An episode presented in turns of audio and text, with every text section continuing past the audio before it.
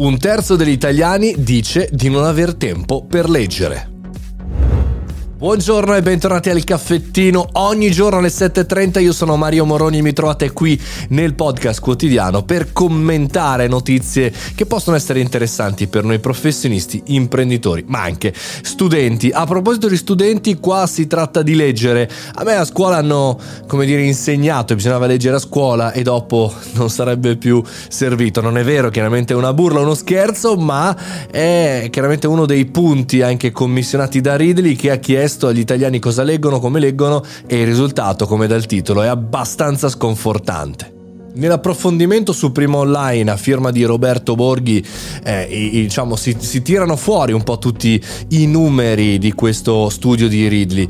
È chiaro che se noi tutti sappiamo quanto è fondamentale e importante essere informati per prendere decisioni, non parlo solamente di decisioni importanti o decisioni politiche, ma parlo di decisioni anche di tutti i giorni, no? sapere più o meno se questa cosa può portare benefici ci, ci permette di scegliere in maniera corretta. L'abbiamo abbiamo visto chiaramente Sava Sandir anche e soprattutto con la pandemia, con il Covid.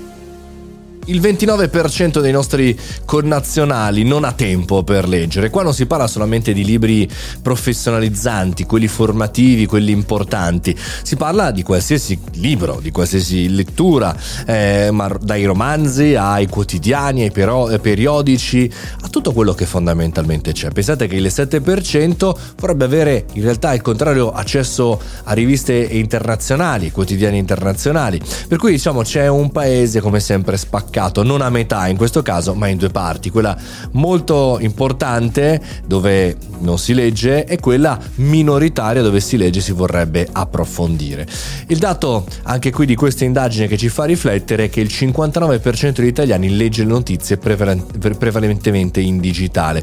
Sono una minoranza, il 12% dalla carta stampata. Verrebbe da dire eh, meno male da un certo punto di vista, però eh, eh questo è il, il punto fondamentale è che in qualche maniera il digitale ci sposta un po' l'attenzione, quindi non siamo focalizzati, no? Invece il quotidiano, il libro, e questo dico da amante libro fisico, ecco, mettiamola così, e, e, o leggi quello o leggi quello, no? L'audiolibro, eh, io ho fatto un audiolibro con startup di merda, anzi, ascoltatevelo su Audible e da altre parti, sì, puoi ascoltare l'audiolibro, ma puoi fare anche altre cose. Ci sono piattaforme, come la piattaforma di Fall Books dell'amico Monti, dove in realtà si può ascoltare un riassunto eh, di un, di un libro, e poi ci sono il mondo degli ebook. Quindi ogni posto alla sua eh, situazione, al suo habitat. Ogni posto ha il suo contesto, ogni strumento appunto ha il suo contesto. Per questo motivo che non credo che sia un problema di tempo italiani, almeno voi che avete risposto così, ma un problema di contesto, cioè perché, cosa, dove lo sto facendo, che ruolo ha